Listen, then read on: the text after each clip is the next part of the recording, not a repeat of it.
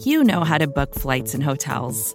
All you're missing is a tool to help you plan that unbelievable travel experience. That's why you need Viator. Book guided tours, excursions, and more in one place. There are over 300,000 travel experiences to choose from, so you can find something for everyone. And Viator offers free cancellation and 24 7 customer support for worry free travel. Download the Viator app now and use code Viator10 for 10% off your first booking in the app. Find travel experiences for you. Do more with Viator. You're listening to BGN Radio with Brandon Lee Gowton and Jimmy Kempski.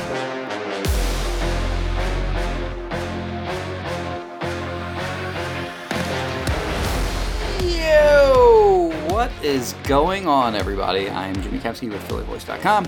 With me, as always, is Brandon Lee Gowton of BleedingGreenNation.com. Uh, this is a, a, BGN episode, BGN Radio episode number 149. Thank you very much. Uh, there's a lot of bad things going on in Philly right now, Brandon. How you doing? That is the word out there, Jimmy. But uh, it's a good time for me, Jimmy, because clearly the Eagles made me look smart for once. There was no other way to start this podcast than me bragging about how I correctly predicted the Eagles would tie the Bengals, and they did that, and now they're 0-2 and 1. And here we are, and no one cares, and life is great. Did you you said that on? Uh, I know you obviously you said it here on the podcast, but did you go on? Did you say that on Angelo too? Yeah, Yep, I said that on Angel. I was on with him. I think it was like last Thursday, and he was like, "Brandon, what's the result of the game going to be? Are they going to win or lose?" He specifically asked me. He's like, "Are they going to win? Or are they going to lose?" And I'm like, "Angelo, it's going to be a tie." And he was like, "No, you can't say that." They were all mad. Have you been back on there since then? I, yeah, Rhea had me back on a Monday, just real quick to to replay that, and then Jody played the Jody Mac played the clip last night. So so I get my little 15 minutes of, fa- of fame uh, from this. No one cares, of course, but it's not quite as good as Shield calling a Brandon Graham strip sack in the Super Bowl. Like yeah, almost the almost like to the the second. Which no is, one, no one will ever top that. That is just like still pretty I don't good. Even though. know how that uh, happened. And, and, it's also uh, so I guess that the Shield and then the other big one in Eagles media history is when Mosher in his 53 man projection just out of the and he didn't have any inside info as far as I understand on this. He picked David Sims, who was at the time a safety for the Browns. He predicted that the Eagles are going to trade for that specific guy, and they did, and he got it right. Deep cut there. Um, Jimmy, before we get started, obviously, BGN Radio brought to you by our new sponsor, Voting. Go out and register to vote. Uh, definitely do that. Vote.org. Register, vote, important. And obviously, Righteous Felon Craft Jerky. R I G H T E O U S F E L O N. RighteousFelon.com. Uh, some people had said uh, they couldn't hear me say that, so I wanted to spell it out. Shout out to BGN radio listener Walter from California in that regard. So, Jimmy, what do we got here? What do we do? Well, I, I'm, I am almost. Che- am I checked out on this team? It's it's hard to say. Yeah. Let's start with the injuries because there's a whole slew of them. We're recording this uh, Wednesday evening after the uh, initial Wednesday injury report just came out. So, well, first of all, Jalen Reagor went to IR uh, a week later than we anticipated that to happen. Um, we get into the explanation on that, but I don't even think it's worth it because he's no. going to be out for a while. He's going to be out until at least November, uh, it appears. Dallas Goedert, uh, also on IR, he's going to be out for a while. They signed Hakeem Butler, who is a draft Twitter favorite. Uh, a year ago, a lot of people thought he was going to go day two, including myself. I thought he, I thought he would go day two. A lot of people thought he might sneak into the first round. That didn't happen. He actually wound up being the first pick of the fourth round by the Arizona Cardinals. They cut him the he made the team the first year, didn't play at all. They cut him, I guess, at the end of camp this year. Panthers added him to their practice squad. Eagles poach him off their practice squad. He was a wide receiver in college. He was wide receiver at the Cardinals and the Panthers. The Eagles are going to play him at tight end. So at least that's a more inspired signing than bringing back Richard Rodgers for the 14th time, which is nice. So they have that going for them. But quickly, I'll, I'll just go through all the injuries here on the injury report. Okay, so the following one, two, three, four, five, six, seven, eight, ten guys did not practice today. So we have J.J. Arcega-Whiteside, Jamon Brown, Fletcher Cox, Jack Driscoll, Rudy Ford, DeSean Jackson, Avonte Maddox, Jason Peters, Trevor Williams. That's in alphabetical order. Now, the alarming thing on this list, if you notice, is that three offensive linemen are down with an illness. Hmm. So that doesn't seem great. So we'll see what develops from that. Maybe uh, there will be more news on that specific thing by the time this podcast episode is available to our listeners. Uh, so my apologies in advance if this is already dated news or whatever. Also limited today were Alshon Jeffery, Lane Johnson, Jason Kelce, and Miles Sanders. So four important players there. Now, Brandon, they also have. should we just go quickly go through all the guys that are on IR or pop too? Just, I mean, as long as we're listing names here. Well, I'll just jump in and say that's literally 25% of the roster right now because they made 52 players with Reagor going to AR. So, or IR. IR so that's, yeah. it's 13 out of the 52 players on the team are on the injury report.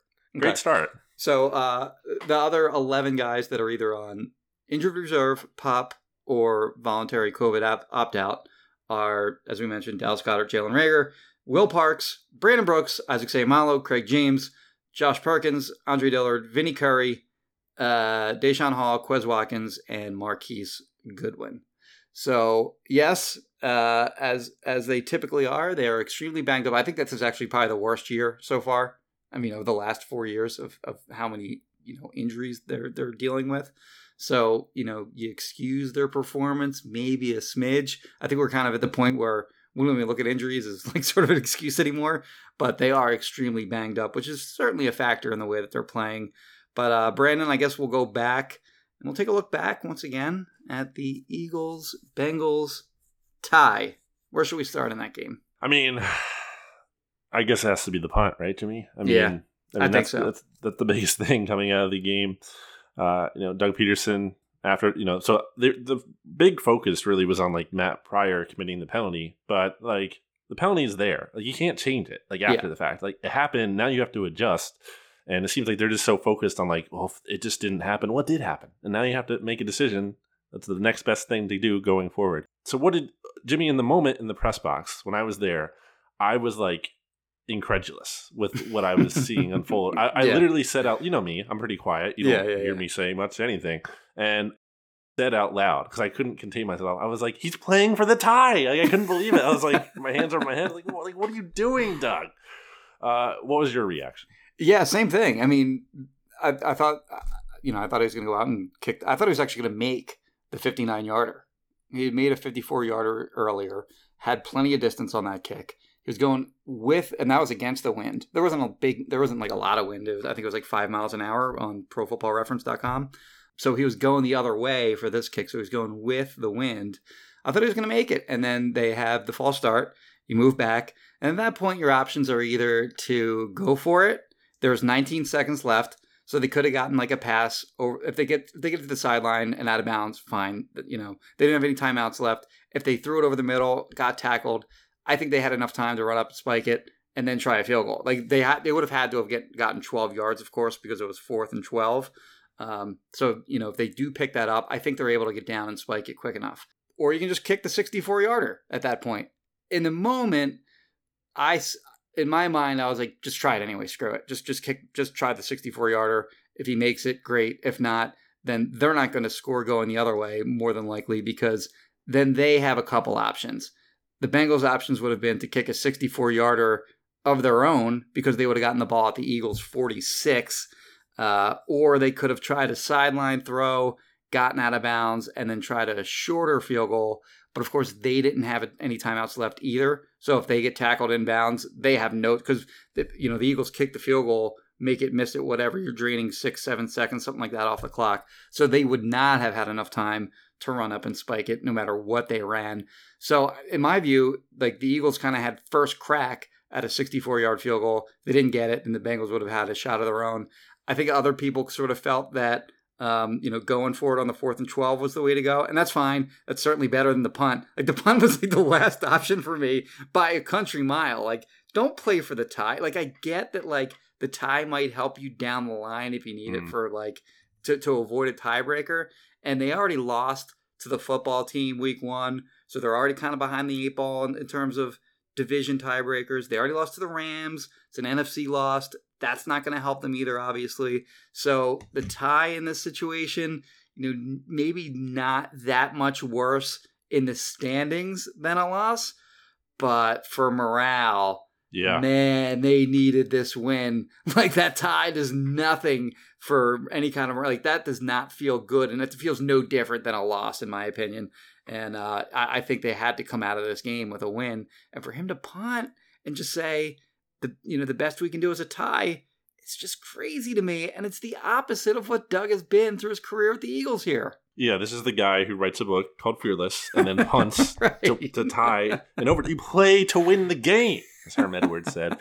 yes. Jimmy, I think the biggest problem or my biggest takeaway from that incident wasn't even so much about the game itself as the mess or the like decision. It was the messaging. Like that's that's my biggest issue with it.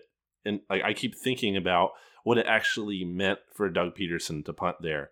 And I can't get over that like in my head I'm envisioning this as Doug Pederson seeing Carson Wentz going back out in the field on that fourth and 12, because I believe he was doing that, and his visceral reaction, because this all happened so fast, too. This isn't like there's a timeout and Doug has all day to decide this. This is happening in the matter of what, like 30 seconds, 40 seconds? Yeah, whatever. they had to make a quick decision. And I think Doug's visceral reaction to seeing Carson Wentz going back on the field was like, no, I don't trust that. And and that's a huge issue. And I don't blame Doug for feeling that way, given how poorly Carson is playing. But that we've reached this point is a whole. Uh, it's a it's a huge issue. Like how about maybe empower Carson Wentz and empower your players and give them a chance to feel good about themselves.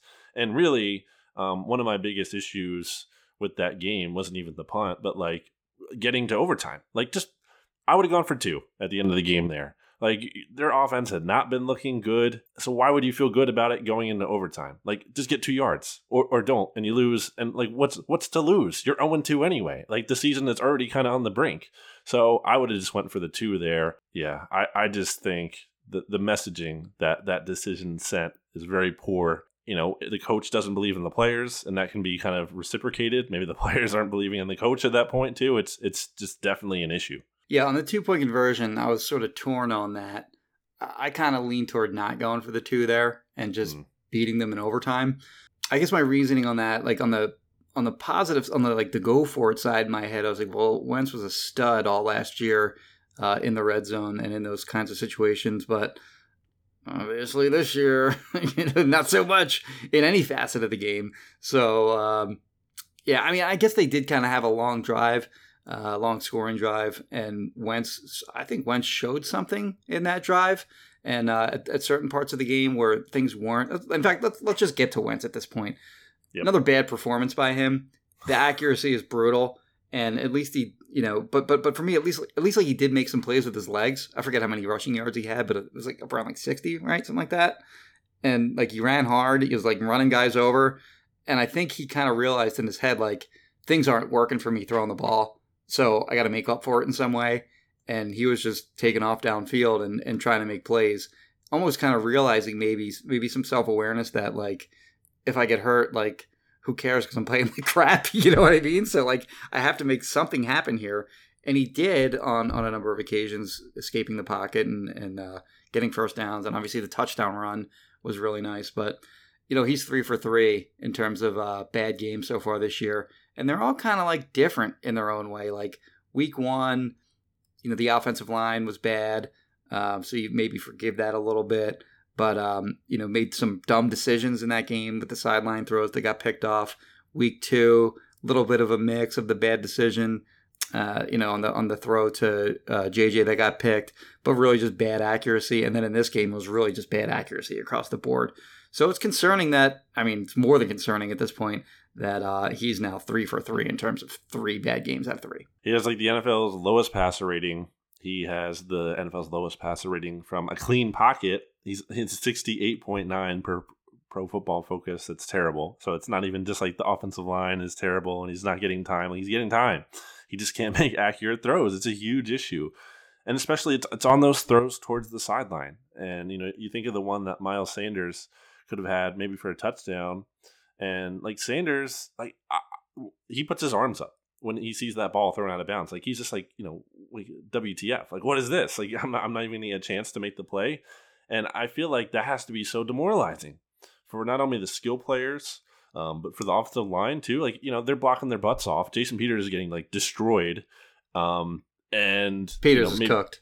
he is, but like you know, let's say like he has a good rep, and he's like, okay, you know, I did it, and then Carson just like, you know, does that. It's like, well, geez, like I'm getting killed. I finally do something fine, and then like the quarterback can't even give us a shot. Um, so it's it's totally demoralizing.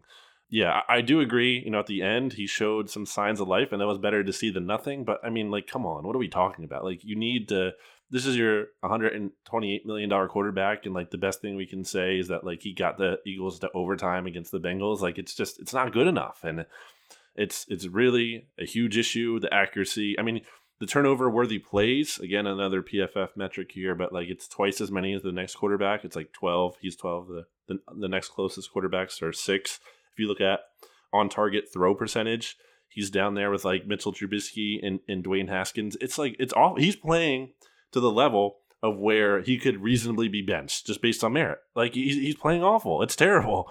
And I reached a point in Sunday's game to me where I was like, I I'm not saying he should be benched right now, but I am saying like I just I feel like Jalen Hurts would bring more life to this offense. How could you not feel that way? How like everyone might not be ready to admit that.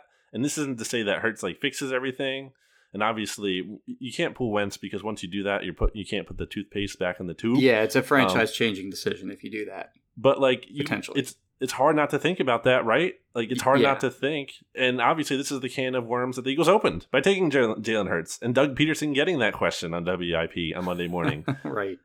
So it's it's a terrible situation to be in. I wonder if anyone's ever. I mean, do, do, do people put toothpaste back in the tube? Have you ever tried it? I haven't tried it. It would be pretty. So, what would you do? Like, you're putting it on the toothbrush first, and then you're like, "Oh, wait, I have too much," and then you're trying to put it back in. Like, what's the situation here? I guess sure. Let's go with that. Tweet anyway. us if you have uh, hashtag BGN toothpaste. Yeah. So if you bench Wentz at this point, it's not like Jalen Hurts is saving your season. You know, like their season's just going downhill. Mm-hmm. So the only way I think they bench Wentz, and I'm not saying this is necessarily the, the right thing, but I the, the way that I think they'll play it is if they're mathematically eliminated. It has to get to that point where they're just done. And the way that they can sort of sell that um, to the to the fan base or whoever is, you know, let's get a look at the kid, and we got to make sure that we keep Wentz healthy for next year. Uh, and then you know that way they get a look at Wentz, but they're not committing to you know, necessarily benching him, although certainly that's the way that I would write it, and I'm sure that's the way that you would write it too. Um, but you know, with Wentz, or excuse me, with the offense now, uh, without Reagor and without DeSean Jackson, who I forget exactly when he came out of that game, second quarter, something like that. Yep. They're right back to the same boring ass, slow, mm. plotting, chain to chain, garbage offense that we've seen each of the last two years, like with just no juice whatsoever. And you know what? It's probably going to be that for a while. Like DeSean is, you know, the, the soft tissue injury, you know, spiral has already begun spiraling there. Um, so I believe that'll probably be an issue for the for the rest of the year for him. They tried to sort of keep him fresh by limiting his reps and his or snaps rather uh, for the first few games but the hamstring got him. It only took him until week three, and uh, we're probably going to see that the rest of the year. So there's just nothing fun about this team, is what I'm getting at. Like, there's just nothing. It's the same team that we saw the last two years. There's just nothing fun about them. They're not, not even the last two years, like same as last year. There's just it's just they're not only bad now. Like at least they were at nine and seventeen each of the last two years, but they're not. They're just bad now. But also, there's just nothing fun and exciting about them. They got nothing. It's going to be yeah. a miserable team, miserable team to cover all year, and for the fans, it's going to be a miserable team to watch. Because so keep listening to BGN Radio for, for all of your cover, your Eagles coverage. Um, I guess it's on us, Jimmy, to make it fun somehow. But it's hard. It's hard. How how do we? Because you're right. There's there isn't a lot of fun. I mean, if you want to look at the positives from the game uh, against the Bengals, the defensive line came alive. You know, they had eight sacks. That was so that was so much more than I even realized. Like when they got they, there, they, they hit him 18 like, times. By the way, Joe Burrow is like that dude is tough because yeah. it wasn't just 18 hits. Like he took some shots in that game, especially that, that shot by Malik Jackson. He, yeah. he missed one snap and he was back in. How the, yep. how the hell did he do that? Like it's crazy how quickly he came back from that hit. He got destroyed. Like it looked to me like remember the like the Jerome McDougle hit on uh, Eli Manning when Manning was a rookie. Like it yeah. looks similar to like similar to that hit to me. The way that like uh, Burrow's head like jerked forward. I thought like he was. I thought he was going to be done for the day after that hit, and it was like, okay, well, they're. Uh, I'm thinking, who's their who's their backup? Finley, something like that. Uh, and they're going to lose. Like the Eagles are going to now win this game because of that hit. He was back Mhm. in like like one snap later. Very impressed with him. But yeah, like you said, eight sacks, 18 hits. They played well. But the part of the problem there was like they should have. Like this Bengals offensive line is trash. They had been allowing the third most hits eh, or third most pressures in the NFL leading into Sunday's game. So like they should have won that matchup, and they did to their credit. But like you know, are we going to see that same kind of performance week in week out? Because we didn't really see it so much in the first two weeks. So uh, I don't know really what to make of that going forward. Uh, Darius Slay is playing well, but like, who cares? Like, what? well, What's he the almost won impact? them. He almost won the game. Really, he's probably most responsible for them getting the tie that they got because he he was awesome in overtime. He had the one PBU, then the other play that he made where they caught it on him, but he was well short of the sticks and, and he made the tackle. By the way, nice job tackling by Slay so Mm. far this year. Definitely shown effort. Like missed a couple tackles, I think, week one, but there haven't been any effort issues at all with him that we saw in uh, in, in Detroit. But yeah, I'm with you. Like, yeah, so like I get it. These high priced um, trade acquisition from from the offseason, they give up three of a five. Uh, the contract is a little bit more team friendly than originally thought when the when the, initial- the initial numbers came out. But they're paying him a lot, nevertheless, and he cost two draft picks to get, and they're 0-2 and one. and he's going to be 30 in January. So this Yeah. isn't like this long. It's not like you know Yes. you trade for a guy who's like 24 and he's like this long term building block. Like he's not.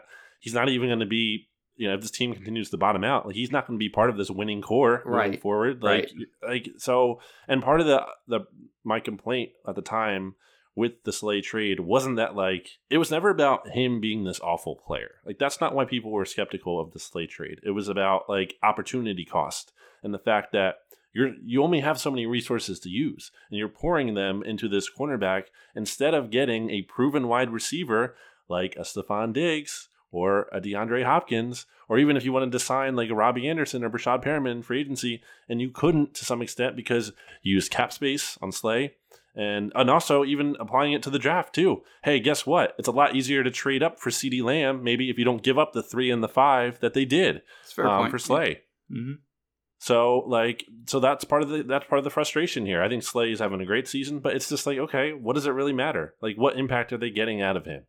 And that's frustrating. And then uh, you still have Greg Ward down here on the positives on, on the sheet here, Jimmy. And look, I love Greg Ward. Like It's a stretch. Nothing- What's that? It's a stretch. I, I'm yeah, and I, I have nothing like bad to say about him. Yeah, he's fine. Like, but like he's averaging like what, like nine yards per catch? like yeah. great. Like he's a good slot receiver. You know, you, get, you can, you but like it's just it's not really anything to be excited about. It's just solid. He's solid. You know, he's he's an okay slot receiver, yeah.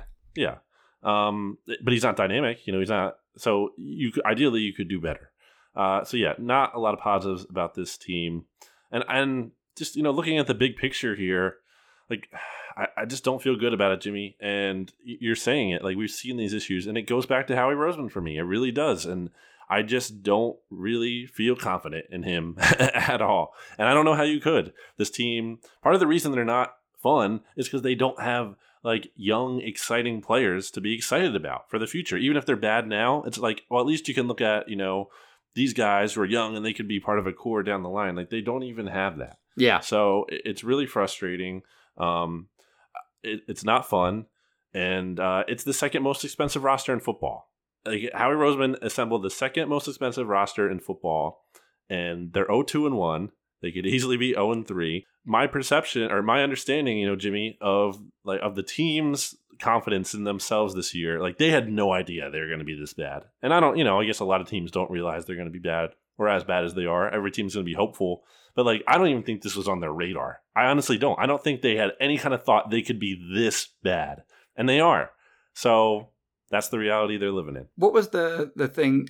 I'm just coming up with this uh, off the top of my head here, but there was uh, the I think it was was it Jason Fitzgerald of Over the Cap put something out that you wrote about about the Eagles having the the least Least flexibility for Flexible roster. Yeah. Okay. Um, yeah, because they've kicked the can down the road so many times with uh, with uh, some of their more expensive players, so it's hard to get rid of a bunch of them.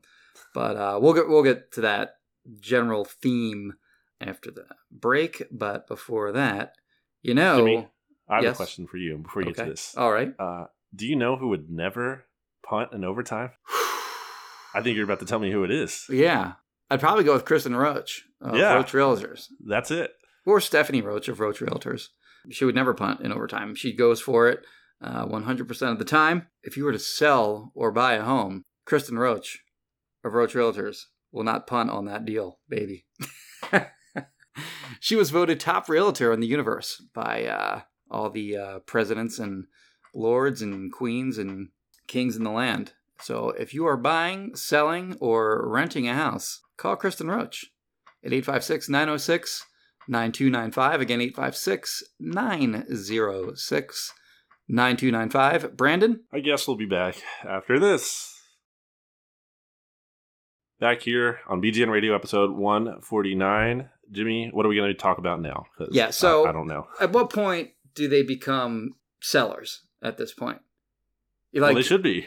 Yeah, I mean, yeah, for me, it's now. Yeah, I mean, for me, like, I can already see that this roster is just, they're done. Like, the, the nucleus that they had from their Super Bowl season that they've been trying to sort of build around and, you know, sustain success with, it's just, they're they're just not going to contend anymore at this point. You have to, you have to sort of change your roster strategy going forward because that Super Bowl team is just I mean it's over. They they got to go in another direction because that nucleus is, is as sort of just generally as a whole they're kind of becoming cooked.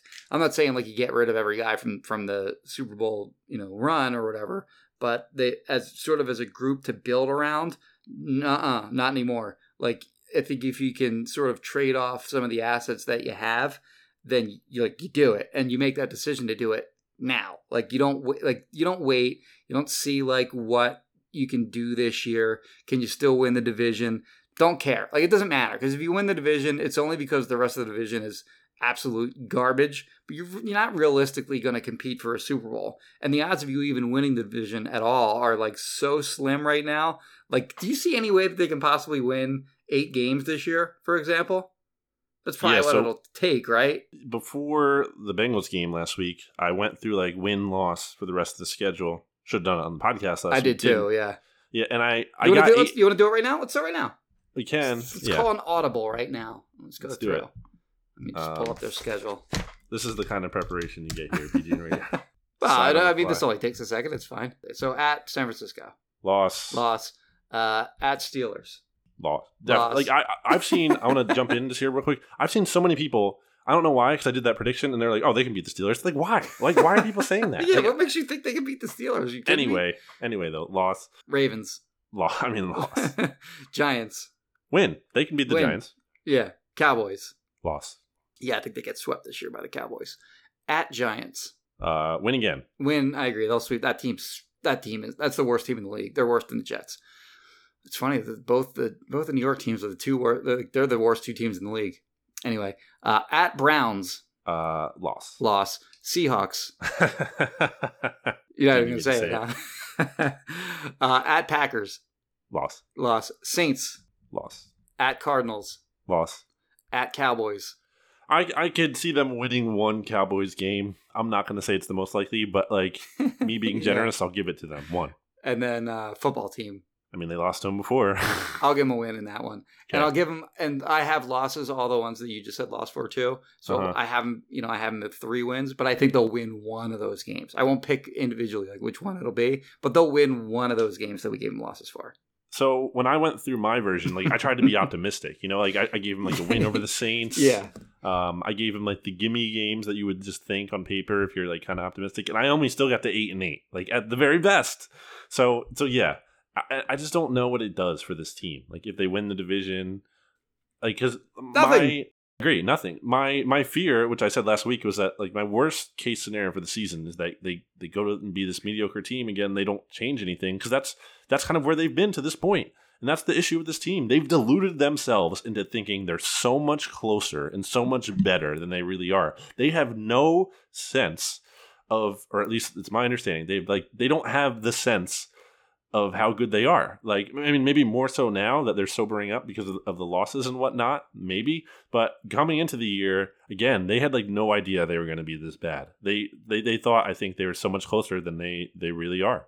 I did not expect them to be this or anything close to this. Like I thought they were still good, but I was wrong clearly. But they are way way worse than I could have ever imagined. I mean, to to go 0 and 2, 0 2 and 1 after like the Washington football team, the Bengals, really, mm-hmm. you you essentially lost both those games. Yeah, I know one's a tie, but like, come on, like, are you kidding me?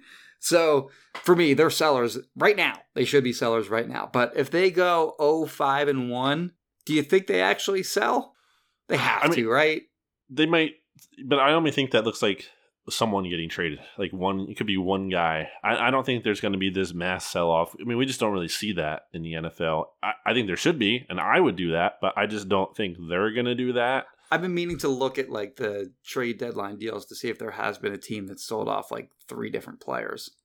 I know there's, I, mean, I know that they've there have been teams that like got that traded, you know, two, but mm-hmm. I, would have to look to see how many like went went full fire sale at the trade deadline.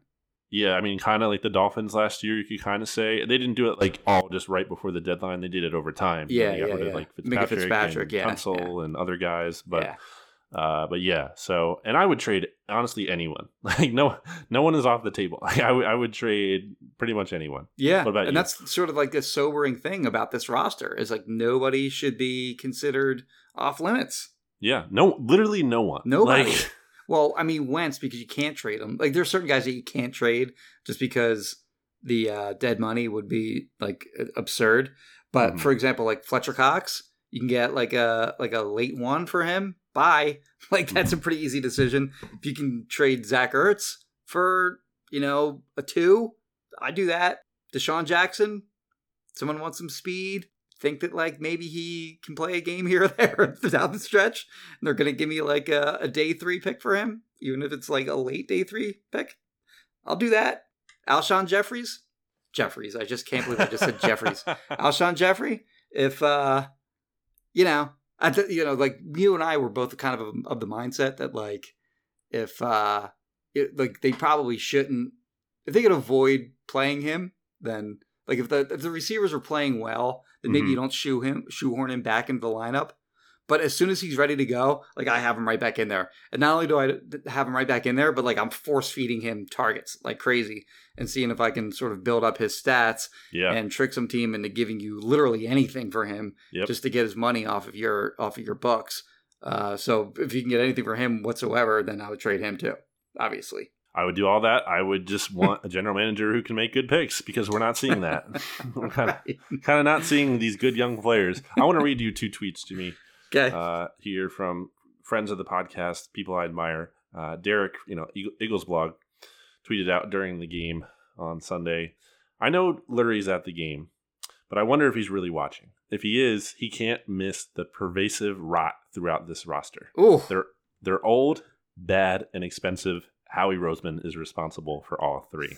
Cosign. Great tweet. Uh, and Noah Becker, another good friend. The Eagles have next to no identity. They're not good and young. They're not explosive. They're not methodical. They're not analytically ahead of the game. They are a moribund team that can put together some adequate individual individual performances that add up to nothing. So I thought those two tweets kind of sum it up nicely. Yeah. Yeah, I wouldn't argue with either of those. Yep. Uh, so yeah, sell definitely sell. I don't know. I, I have a hard time believing it until I see it. You know, again, more than like maybe one trade. But I mean, they should. They're they're really in the position to do it. I don't really know what you're gonna like. Because what are you really talking yourself into if you keep these guys? That you're gonna be able to like turn this thing around quick? I don't think so. Like you, you need to tear this thing down if you're gonna be 05 and one. Like this isn't a quick fix kind of thing. You're getting older. You're t- you're up against the cap. You need to infuse this team with young talent. Howie Roseman said at the beginning of this year. And how do you do that? Well, you sell off your older players and you get some picks and you start building around those. Yeah, and not only like getting picks for those guys too, but you also get them off your books. Like you start to your cap situation in 2021. You're already gonna have to make tough decisions next off season anyway. So if you can get them off the books now, I mean, you may as well just do it now and get some picks while you still can. And by the way, like at the trade deadline, there's never there, there isn't a better seller's market than at that time. So like you're not going to get anything more for these guys during the off season than you will like like right around this time of year because mm-hmm. that's when teams are looking to buy. That's when teams think that like they can compete for a Super Bowl. That's when teams sort of have holes open up because of injuries or whatever. And there are plenty of teams that could use guys like Zach Ertz or Fletcher Cox.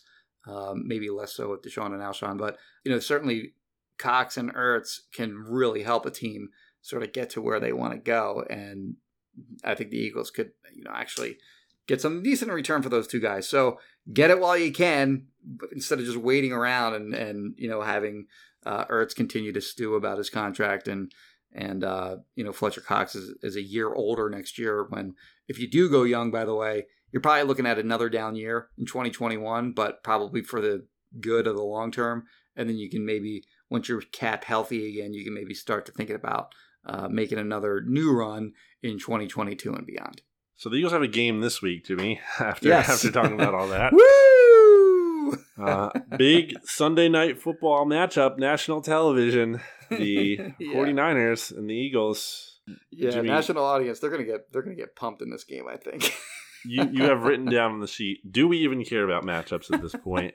Both yeah. teams extremely banged up for a week four game. Yeah, I wrote. Uh, I you know every every week I write five matchups to watch, and I try to take a you know pretty hard look at whoever they're playing. Um, it's easy in weeks, obviously, when they play NFC East rivals or teams that they play often, like the Seahawks or whoever.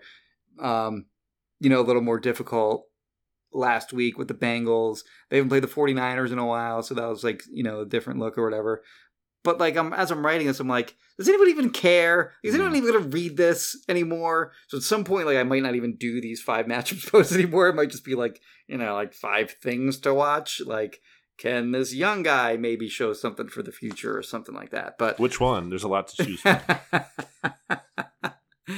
yeah, like Hakeem Butler or something, mm-hmm. something like that. But uh, yeah, I mean, it's just uh, it's again like, does anyone really care? But it's what we have here are it's it's inc- like we rattled off all the Eagles injuries at the top of the podcast here, and the Niners have like their share. Like I mean, they have like a super long list of uh, like legitimate players who are hurt too. I've never seen a list of injuries as long as like the Eagles and 49ers have combined in a week four game ever. It's crazy how many injuries they have, but I'll take the Niners depth all day uh, over the Eagles depth. I know you had something like uh, uh, Jim Schwartz's uh, history against uh, Mr. Kyle Shanahan. Yeah, if you're looking for a reason to be optimistic, so it's not all doom and gloom here. If, if you're that's what you're looking for. If you're looking for a, a ray of sunshine, sunshine in this very dark, depressing episode of BGN Radio, so I was like, all right, you know, uh, if, if, you're trying to look at this game from an Eagles optimist perspective, you could point out how the 49ers have only beaten the Giants and Jets, you know, two, two like you said, two of the worst teams in the NFL. Um, you could also point out that Jim Schwartz's defenses dating back to 2009 and you know th- this is like over different teams and different positions like jim schwartz a head coach at one point kyle shanahan the head coach and also offensive coordinator but yeah so you look at that history what made me think to go back and look at this was that game in 2016 you know when the falcons, the falcons won the super bowl, bowl yeah and the eagles, yeah eagles their offense them, was eagles beat great. them handily in that game yeah and the eagles held them to their like worst performance all year um, and obviously, we know the Eagles weren't even good that year. Um, that was, you know, it's the first year of Jim Schwartz being the Eagles defensive coordinator. But yeah, so anyway, uh, 15.5 points per game in, in those six meetings. That's mm. pretty good. Yeah, that and, is good. And, and Jim Schwartz's side is five and one in those games too. The only game they lost was like a, a thirteen to twelve loss, so like by one point. And and you know, uh, Schwartz's offense could only put up twelve points in that game. Uh, I think he's with the Titans still at the time, defensive coordinator there. So uh, between like that and the Eagles' defensive line coming alive like last week, maybe if they can kind of have some another great performance again this week, like that to me. I so with that too, I think there's I think there's a chance the defense can kind of like hang in and make this thing winnable if the offense came alive. But I just don't think the offense is going to come alive. Nate Gerry's going to have a bad day.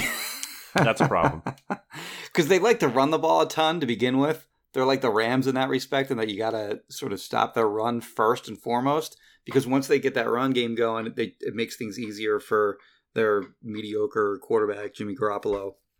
Probably not going to see him this week. It'll probably be Nick Mullens. But, you know, they, they have similar styles.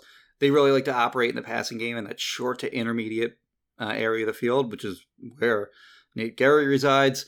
Uh, of course, they have the best tight end in the NFL in George in George Kittle, uh, who will uh, probably see a lot of Nate Gerry, and he's fine. Like so, he practiced in full today. My understanding is, uh, so you know, he practiced in full on Wednesday. He's to play on Sunday this week. So uh, I fear for Nate Gerry, who actually was okay week one, and then week two gives up, gives you know, Tyler Higbee has a career day against him, and then week three, really bad outing for him. So uh, not looking good for Nate and the Eagles linebackers. By the way, Davion Taylor, Shaun Bradley, we've not seen that. I mean, I guess we saw Bradley for like like two or three snaps. I think week one. Haven't seen either of those guys since. Davion Taylor, I don't think we've talked enough about how bad of a pick that was. Hmm. Like, what are you doing? It's a position that you don't even prioritize in the first place, and you're going to take a project at that on day Mhm. two? Come on. There's other linebackers available, like who are playing like right now and actually contributing, like uh, uh, Akeem uh, Davis Gaither, for example. We just saw him against the. He was he was uh.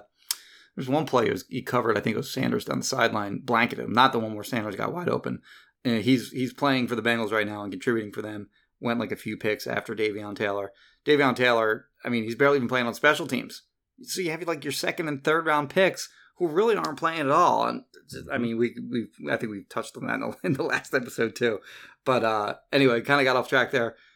Going to be a long day for the Eagles, I think. The Giants lost by 27 points against this 49ers team that Yeah. was missing Jimmy G, George Kittle, Raheem Mostert, Nick Bosa, Solomon Thomas, Tevin Coleman, Deebo Samuel, Richard Sherman, Dee Ford, and some more guys. Like that team, with all those injuries, still blew out the Giants. And now, yes, the Giants are bad, and that's obviously a big part of that. But like still, you got to give the 49ers some credit here. like they they rallied and now in theory they should only be getting better. You know, they don't have to travel. They're at home for whatever that's worth. Oh, Yeah, and they're getting that- better. They're okay. getting better here because, you know, Kittle's coming back like you said. Yeah, Uh, they, they've Deebo guys returning from injury. Yeah, Deebo Samuel might be back this week after I think missing the first 3 games on IR. So so they're going to even be they're going to be even better. And Nick Mullens is like not He's bad. a legit keep the team afloat backup quarterback. Yeah. So I mean, and he had great. Obviously, put up great numbers against the Giants defense last week in terms of like, like over 100 passer rating, um, only one touchdown, but you know, no no no interceptions. Uh, yeah. So I mean, I, I just look at this and I'm like, I'm I'm having a hard time finding the Eagles' optimism. I think the defense can again like be a little bit better than people expect it to be and not totally get destroyed. Kind of maybe keep it a little competitive, but like I just fail to see how this offense is gonna you know, keep pace, especially with the injuries. I mean, like you said earlier, like Sanders is hurt now. So, I mean, he's limited. I'm guessing he's going to play, but maybe you can't ride him as hard as you would like to and, and kind of need to with Wentz struggling as much as he is. Like, ah, it's cyclical. I just, just How, how worried? How this. worried about? How worried are you about him two weeks in a row getting tired? Yeah, I mean, that's a big issue. If, if that's why, not why he's playing. I mean, the Eagles needed him. Well, he said he said we after week two he got tired, hmm and then And that was his first game back. this right. So you you forgive that, but then week three, Doug says he got tired because they really needed to lean on him for two reasons. One, the Bengals suck against stopping the run, and two, yeah, your quarterback is struggling enormously. So like I felt like Miles Sanders is probably going to get like twenty five to thirty carries. I mean that doesn't happen that much in the NFL these days, but he got eighteen carries. But eighteen carries isn't much when you consider that the game went to overtime and they had what like ninety something snaps overall. Yeah, Carson had like 47 throws, and Yeah. you're only running Sanders 18 times, even though he's like killing it on the ground. He had like I think 5.7 yards per carry or whatever it was. He was doing great. Oh yeah, so so yeah, like I, I just don't see it. I don't see it with where this offense is going to be able to, to kind of keep pace with, with what I think the 49ers can do. Even even with the injuries, I mean, Kyle Shanahan, I already said the stat about the you know Schwartz's defense, but I mean, I, I think they're going to figure it out. So yeah, just not feeling optimistic too. All right, We well, probably get to our final segment, we'll right? come- yeah, we'll come back with our NFC picks. Well, Jimmy, before we do that, uh, want to tell you that I'm going to go off the script a little bit here and tell you about, you know, our sponsor, Righteous Felon Craft Jerky. I've been thinking about it more and more, as I do, as I often think about Righteous Felon Craft Jerky. And Jimmy, really, it's like a win win win. Like everyone's winning here because you, the consumer, the listener, you're supporting yourself by getting you getting yourself some like great high quality meat snack products. And you know, it's not just the jerky; they also have artisan snacks available on their website. You can check it out. Um, you're supporting a local business. You know, this, they're from Westchester. They're Eagles fans, at least some of them. Dan Klausner, who works there, obviously an Eagles fan, our, our good friend and former BGN radio member here, uh, Dan Klausner.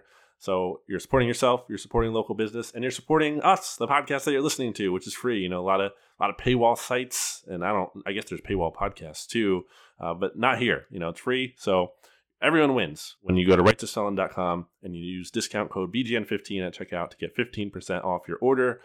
Again, that's righteousfelon.com and discount code BGN15 to get 15% off your order. So go do it. Jimmy? Yeah, and buy a house too, by the way. Back after this. Back here on BGN Radio, episode 149 for our final segment. It might be the Jimmy. I don't even know if people are listening by now because they're they're just too depressed. But it's kind of just we're keeping it real, you know. And and obviously, like I said last week, you know, I feel like you kind of have to call out the bad times to kind of put pressure on the team and force them into being good. So well, I mean, you got to be objective. You, you praise yeah. them when they're good, and you slam them when they're bad. It's just how it goes. Let's get to the picks. But before we do, I should point out that I am five and six on the year. You are six and five in our picks against the spread. So you're ahead of me. You went three and one last week. I went two and two. Uh, but straight up, when our Eagles picks, you are 0 2 and 1. So you've not correctly predicted an Eagles game this year. Well, I'm 1 right. and 2 because I predicted the tie, which is such a a gutsy move by me, if I may say so. Again, I am I am impressed by the tie call. That was good. Uh, but let's get to the picks against the spread, starting with Ravens, the 13 point favorites after Oof. losing to the Chiefs against football team. It's a big number. I'll take the Ravens. I'll lay the 13 on that. Football team's terrible. And the Ravens are coming off a loss, uh, so they're going to want to get right again. I mean, not that they're to, you know, want to lose any game, but uh, I think they're going to be a little extra motivated after uh, a, a, national television, nationally televised game against the Chiefs, they'll come out and they'll destroy this bad Washington football team. Yeah, I'm with you there. I don't think the Ravens losing to the Chiefs was at all an indictment of the Ravens, as it was the Chiefs are just so freaking awesome, and like there's almost just nothing you can do. Um, I think they'll figure it out. Football team is terrible. Dwayne Haskins, like I've never been in on that guy. I mean, I guess they have to play him because, like, what are you really going to accomplish? Yeah, who cares? What are you, what are you going to get from looking at um, uh, Kyle Allen or yeah, Kyle Allen, and then I guess they still have Alex Smith too. Mm-hmm. Um, what, what, are you what are you going to accomplish by putting either of those guys in the game? It doesn't make any sense. So you, you play him you play him out the year. You see if like he can catch fire. If he does, great. If not, then you're looking at drafting a quarterback next year. Yeah, he's but he's terrible. He stinks. Browns. Oh, so yeah, I'm I'm with you. Ravens minus thirteen. Uh, Browns at Cowboys. The Cowboys are four point five favorites in this one. That line seems low. Hmm are we underselling the Browns here? Oh, am I, I don't know what your thoughts are on them, but what did they do last? Oh, they they played the football team, right? They beat them pretty easily, right? Yep. Two touchdowns, I think. And then the week before, they beat the Bengals pretty easily, uh, although the scoreboard showed that it was a little, you know, made you believe it was a little closer than it was. You know what? I'm going to take the points here. Wow. I don't think the Cowboys are that good. you know, I think that's why the spread is only 4.5. And I think these Brownies, uh, they've, they've done a nice job moving the football. They got a really good rushing attack. Cowboys struggle stopping the run. I think their defense, I think the Browns' defense is a little better than, than people give them credit for, and they have a good pass rush. Tyron Smith did not practice today, is my understanding. He's missed the last two games, so that offensive line has struggled a little bit. The Cowboys have scored a lot of points, uh, but they have had some uh, uh, some protection issues and I like Myles Garrett, and I like that uh, Cleveland Browns defensive line to put some pressure on him. I'll take the points. I don't think it's crazy. I mean, the Cowboys are one and two, and their one win came with this mir- miraculous comeback by against the biggest chokers in the NFL, which is a nice little note here, Jimmy. yeah. You, you, for for no really good reason, uh, you you threw in to this pick segment last week. We weren't even talking about uh, the, the Falcons or the Bears Uh, yeah. directly, and and you threw it in there that um that the Falcons are definitely going to beat the Bears. I was You- very excited to bet against to bet against the Bears Yes. as soon as I possibly could, and I was right for a little while Hmm. because they were down twenty six to ten, and they benched Mitchell Trubisky, and when they did that mid game, I was like, oh no, because I knew I like I knew I had it. Like when when they were down sixteen, it's like, well, he's not leading them back, so I knew I had that win in, in my pocket, and then uh, they they bench him for Foles, and I'm like. Oh, great! Like he's gonna. I'm like thinking if they but now they at least have a chance. I didn't think they were gonna come back, but um, in my mind, I'm like, well, at least they have a chance now. And sure enough, they come back and they win. So like my thinking was sort of right, but it's funny that, that I did kind of bring them up like unprompted. Like I was really looking at that game and I was like, I'm gonna bet the shit out of that game, and then I you know I lose it. What are you gonna do? The specific line you used is like, I don't care how big of chokers the Falcons are. and then they choked it away. And I love how you, you just have to love the, you know, the same day that Carson Wentz looks awful, that Foles, you know, leads the Bears to come back win. Right. And it's it's perfect too because Foles wasn't even that good. Like when you look back at the the stats are good, but when you look back at some of the throws he made, like Kist highlight, Michael Kist, you know, BGN Zone. in in the in the Bears Falcons game, you mean? yeah, Okay. Like there's this one play where like he's like rolling left. He throws off his back foot as he's being pressured. He throws into like triple coverage. It goes through a falcons defender's hands and jimmy graham catches it. It's like that's nick foles. That's nick foles right there. It's Yes. like I, I just anyway. There, I, I did see another one where he, I mean, it was fine throw. Like he didn't do anything wrong or anything like that. But he it, he threw it to Allen Robinson, and there were two Falcons defenders there, and it just bounced off of him, and then he Uh-huh. like ran the the next he ran like the final twenty yards, with like untouched or whatever. But like there were two like two guys missed it, and he's like what should have been an easy tackle on him. The one throw that he did throw that like the one throw that he did make that was really impressive. yeah he took a great. shot while he was throwing. Yep. and uh, he put it right on the money. yeah and look obviously don't need to relitigate nick foles on my end but he can do great things but it also I, I feel like he's incredibly fortunate sometimes and it's- He's it's touched. crazy. He's touched by God sometimes for sure. He is. Um, but getting back to the Cowboys game, uh, I'll take the Cowboys four and a half. That defense has a lot of issues. They allow a lot of points, but you did say it. They can also score a lot. I think Dak is like over 450 yards in the past two games. Uh, I just I, I like you know CeeDee Lamb a lot, and I think the cow. I don't know what to make of the Browns fully yet, so I can't put that trust in them with the points. I'll take the Cowboys also just because it's fun to go opposite of you. Giants. Well, sorry, before we move on, one quick thing. So I got a question that I thought was kind of fun during the uh, during the chat. Uh, The, the the premise of the question was basically like, is Dak better than Wentz now? And like it got kind of got me thinking like it, it's it's kind of seesawed back and forth with those two. Like their rookie years, 2016, Dak was clearly the better quarterback. 27, yeah, I mean, did he win rookie of the year or was it Zeke? He did. He did win, right? Yeah, okay. And then- sham. Zeke should have won. It should it should have been. been. It should have been Zeke. Yeah.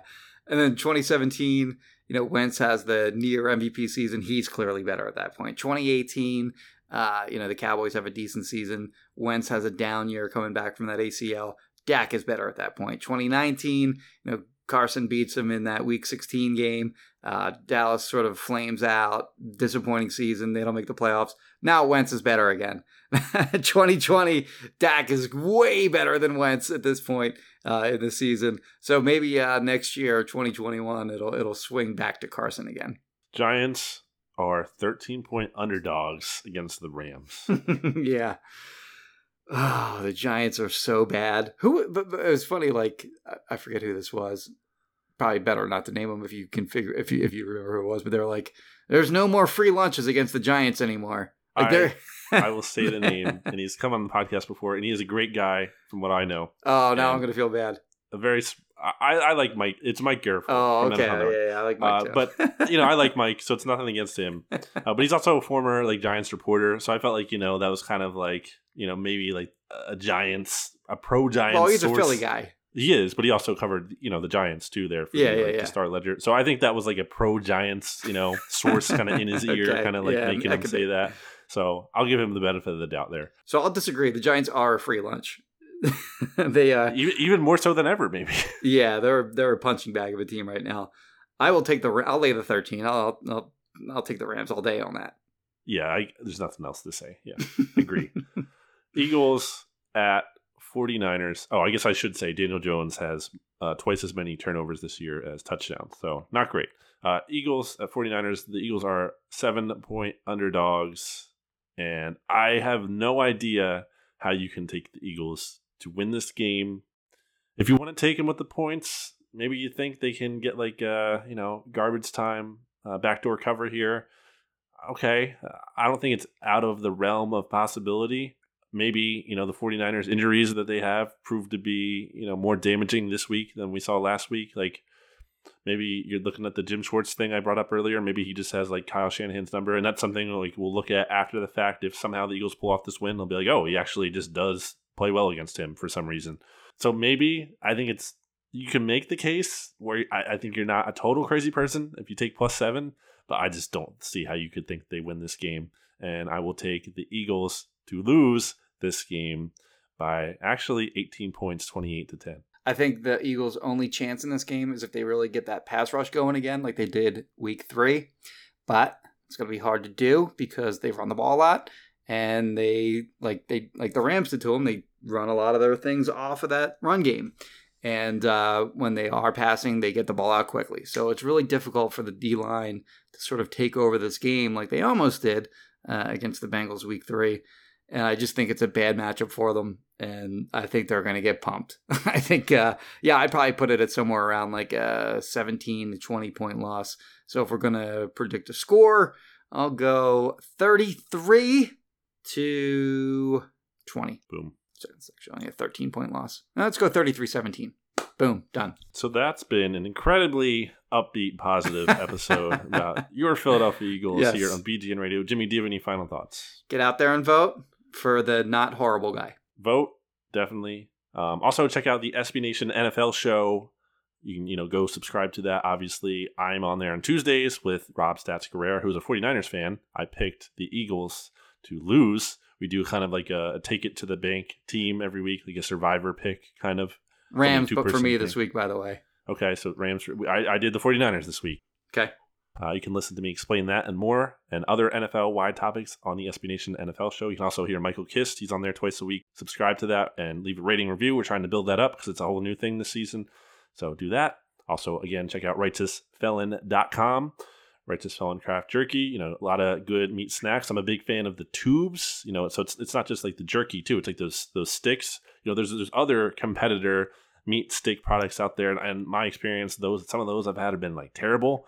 I had the tubes from Righteous Felon, and they're so good. They're the best. So go check that out and use discount code BGN15 at checkout for 15% off. And until next time, Jimmy. Goodbye, everybody.